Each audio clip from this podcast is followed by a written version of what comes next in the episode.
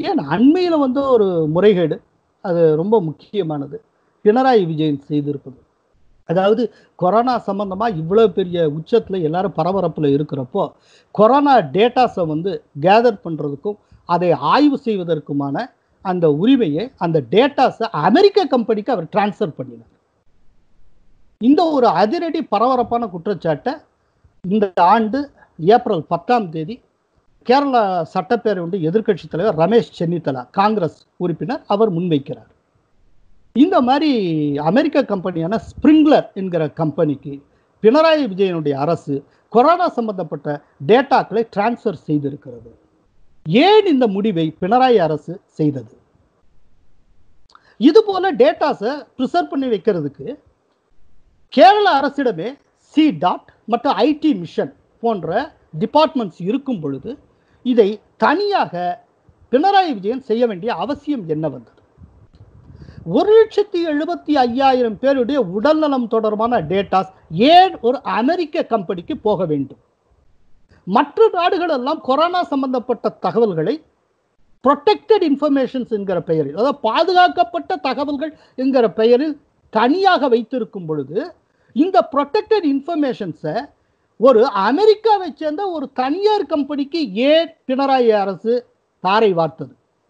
அவர் கேட்ட கேள்வி. அதோடு மட்டுமல்ல அது இந்திய அரசாங்கத்தின் கீழ் அல்லது கேரள அரசாங்கத்துக்கு சொந்தமான சர்வரில் பாதுகாக்கப்படாமல் வெளிநாட்டைச் சேர்ந்த ஒரு சர்வரில் ஏன் பாதுகாக்கப்படுகிறது? இந்த தகவல்கள் எல்லாம் citizen centre dot Sprinklr dot com என்கிற இணையதளத்தில் மட்டுமே பதிவேற்றம் செய்யப்படுகின்றனவே. ஏன் என்கிற கேள்வியை அவர் எழுப்பினார். இதற்கு இடையில தான் அந்த ஸ்ப்ரிங்லர் என்கிற அமெரிக்க கம்பெனி கேரள அரசுக்கு ஒரு மொபைல் ஆப் ஒன்றையும் அது விநியோகம் செய்தது. அதை வந்து கேரள அரசு அவங்கள்ட்டேருந்து கொள்முதல் செய்தது. இதற்கான பேச்சுவார்த்தை மார்ச் இருபத்தைந்தாம் தேதி கேரள அரசுக்கும் இந்த ஸ்பிரிங்லருக்கு இடையில் நடந்திருக்கு. ஏப்ரல் இரண்டாம் தேதி கொள்முதல் செய்கிறது. இப்போ ரமேஷ் சென்னித்தலா என்ன சொல்கிறான்னா இப்படி ஒரு கொள்முதல் நீங்கள் செய்திருக்கிறீர்கள். அப்படி கொள்முதல் செய்ய வேண்டும் என்றால் சட்ட விதிகளின்படி நீங்கள் ஒரு குளோபல் டெண்டர் விட்டிருக்க வேண்டுமா இல்லையா? ஒரு சர்வதேச டெண்டர் விட்டிருக்கணும்ல. டெண்டரே விடாமல் நீங்கள் திடீரென்று இந்த கம்பெனியை எப்படி நீங்கள் தேர்வு செய்தீர்கள் என்று அவர் கேள்வி கேட்டார். திக்குமுக்காடி போன பினராயி விஜயன் பதில் சொல்ல முடியல. அவர் இம்மீடியட்டா செஞ்ச முதல் காரியம் அடுத்த ஒரு ஒரு வாரத்துக்கு பிரஸ் மீட்டுக்கு வர்றதை தவிர்த்தார். அதற்கு பிறகு அவர் இன்னொன்றையும் செய்தார். என்னன்னா இந்த மொபைல் ஆப்பை கருணையோடும் கேரள மக்கள் மீது இருக்கக்கூடிய பாசத்தோடும் ஸ்பிரிங்லர் கம்பெனி இலவசமாகவே தர முன்வந்திருக்கிறது என்று ஒரு அறிவிப்பையும் வெளியிட்டார். இப்போது இது சம்பந்தப்பட்ட வழக்கு கொச்சின் உயர்நீதிமன்றத்தில் இருக்கிறது. இது சம்பந்தமா விளக்கம் அளிக்கிறதுக்கு ஒரு பிரஸ் மீட்டை கேரளாவுடைய health secretary Sivasankaran IAS conduct பண்ணப்போ அவர் வெளிப்படையாக நாங்கள் டேட்டாவை டிரான்ஸ்ஃபர் செய்தது உண்மைதான். ஆனால் டேட்டாவை டிரான்ஸ்ஃபர் செய்ததுக்குன்னா அது எந்த உள்நோக்கமும் எங்களுக்கு கிடையாது. கேரள மக்களுக்கு நன்மை நடக்க வேண்டும் என்பதற்காக நாங்கள் அந்த வெளிநாட்டு நிறுவனத்திடம் கொடுத்தோம் என்று அவர் கூறினார். இதுக்கு இடையில இதனுடைய உள் சரடாக இன்னொரு விஷயம் ஒன்று சொல்லப்படுகிறது. அதை வந்து உமன் சாண்டி கிளப்பினார். என்னன்னா இந்த ஸ்பிரிங்லர் என்கிற கம்பெனிக்கு இந்த டேட்டா டிரான்ஸ்ஃபர் கிடைப்பதற்கு காரணம் பினராயி விஜயனுடைய மகளான வீணா விஜயன் என்று அவர் சொன்னார். வீணா விஜயன் வந்து ஒரு ஐடி ப்ரொஃபஷனல் கிட்டத்தட்ட எட்டாண்டு காலம் ஆரக்கில் ஒர்க் பண்ணவரை. இப்போ வந்து ரெண்டாயிரத்தி பதினாலிலிருந்து அவர் வந்து பெங்களூரில் எக்ஸலாஜிக் என்கிற ஒரு கம்பெனியை அவர் நடத்தி வருகிறார்.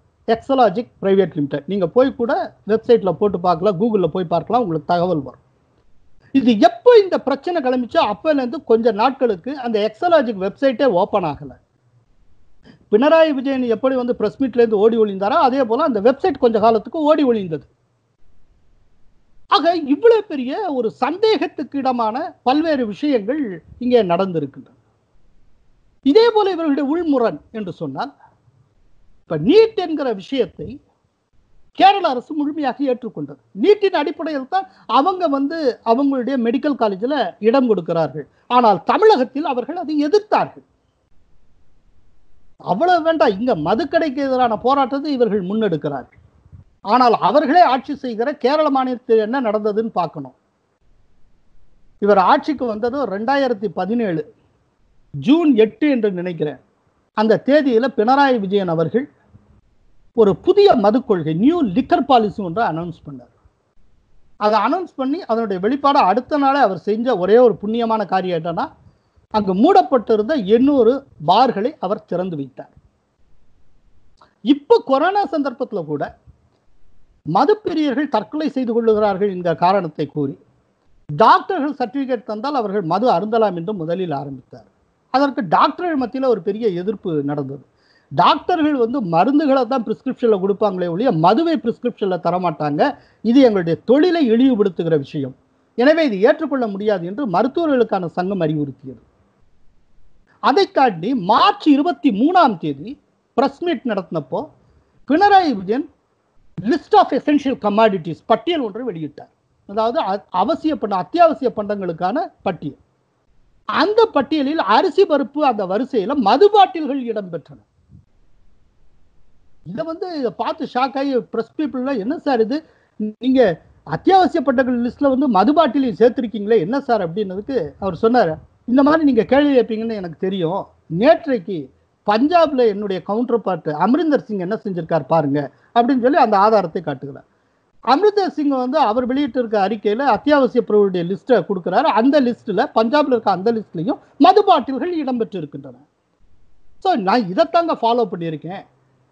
இப்போ அந்த கொரோனா தாக்கம் அதனுடைய பாதிப்பு அப்படிங்கிறது ஒரு வினோதமான சூழ்நிலையை இந்தியா முழுக்க உருவாக்கி இருக்கிறது எனவே இந்த விஷயங்களை நாங்கள் கன்சிடர் பண்ணித்தான் ஆகணும்.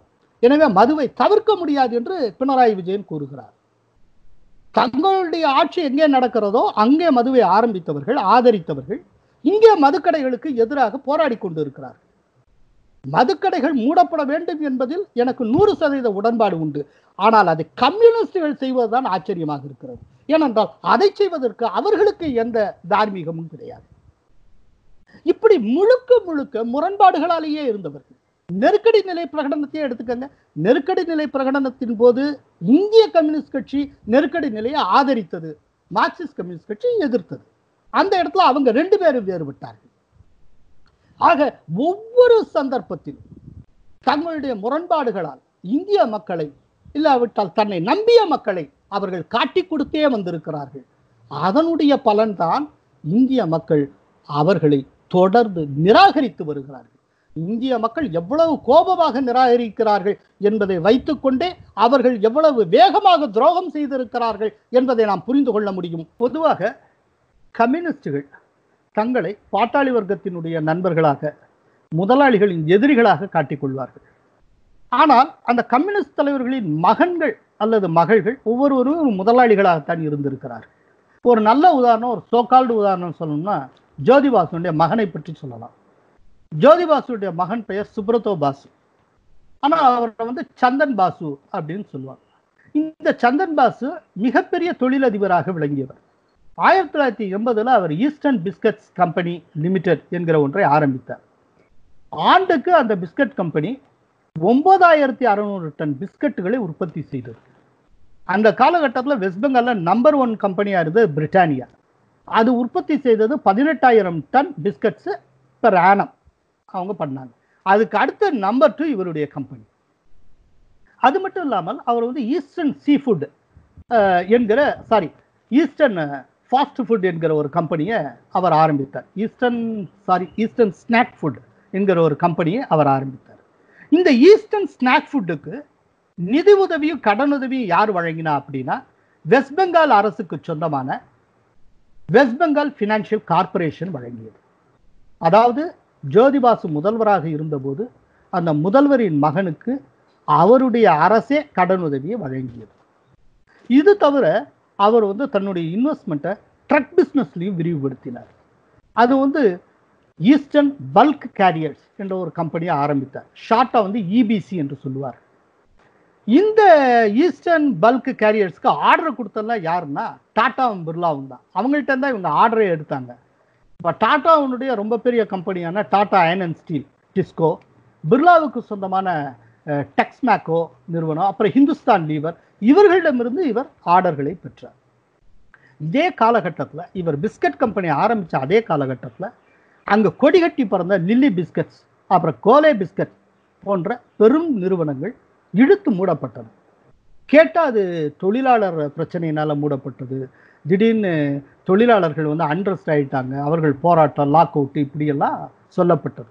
இது பற்றி தன்னுடைய சந்தேகத்தை வந்து சோமன் மித்ரா என்கிற ஒரு அரசியல்வாதி சொல்லுவார். இவர் வந்து இவ்வளோ பெரிய பிஸ்னஸ் ஆரம்பித்த காலத்தில் அங்கே கொடிகட்டி பறந்த இரண்டு பிஸ்கட் நிறுவனங்கள் இழுத்து மூடப்பட்டன என்பதை ஒரு தற்செயலான நிகழ்வு என்று கருத முடியாது என்று அவர் கூறினார். ஆக இதே போல் தான் நான் கொஞ்ச நேரத்துக்கு முன்னால் சொன்னேன் பினராயி விஜயனுடைய மகள் ஒரு ஐடி கம்பெனியை வச்சுருக்காங்க அப்படின்னு. இதுதான் கம்யூனிஸ்டுகளுடைய நிஜமுகம் என்பதற்காக இதையெல்லாம் சொல்லுகிறேன். இப்போ நான் சொல்லியிருக்க எல்லாமே வந்து ஒரு டிப் ஆஃப் ஐஸ்பர்க் மாதிரி தான் இதை தனித்தனியாக நீங்கள் வந்து ஒரு ஆய்வாக கொண்டு போக முடியும். அதாவது திரிபுராவில் மட்டும் கம்யூனிஸ்டுகள் என்ன விதமான அட்ராசிட்டிஸ் பண்ணாங்க? வெஸ்ட் பெங்காலில் மட்டும் என்னென்ன செஞ்சாங்க? கேரளாவில் மட்டும் என்னென்ன பண்ணாங்கன்னு பண்ணிங்கன்னா ஒவ்வொன்றுக்கும் பல மணி நேரம் நான் பேசி கொண்டு இருக்க முடியும். நான் முத்- ரொம்ப ஒரு முக்கியமான விஷயங்களை மட்டும் கோர்த்து ஒரு ஒரு டிப் ஆஃப் ஐஸ்பர்க் அப்படிங்கிற லெவலில் நான் உங்களுக்கு சொல்லியிருக்கிறேன். வாய்ப்புக்கு நன்றி.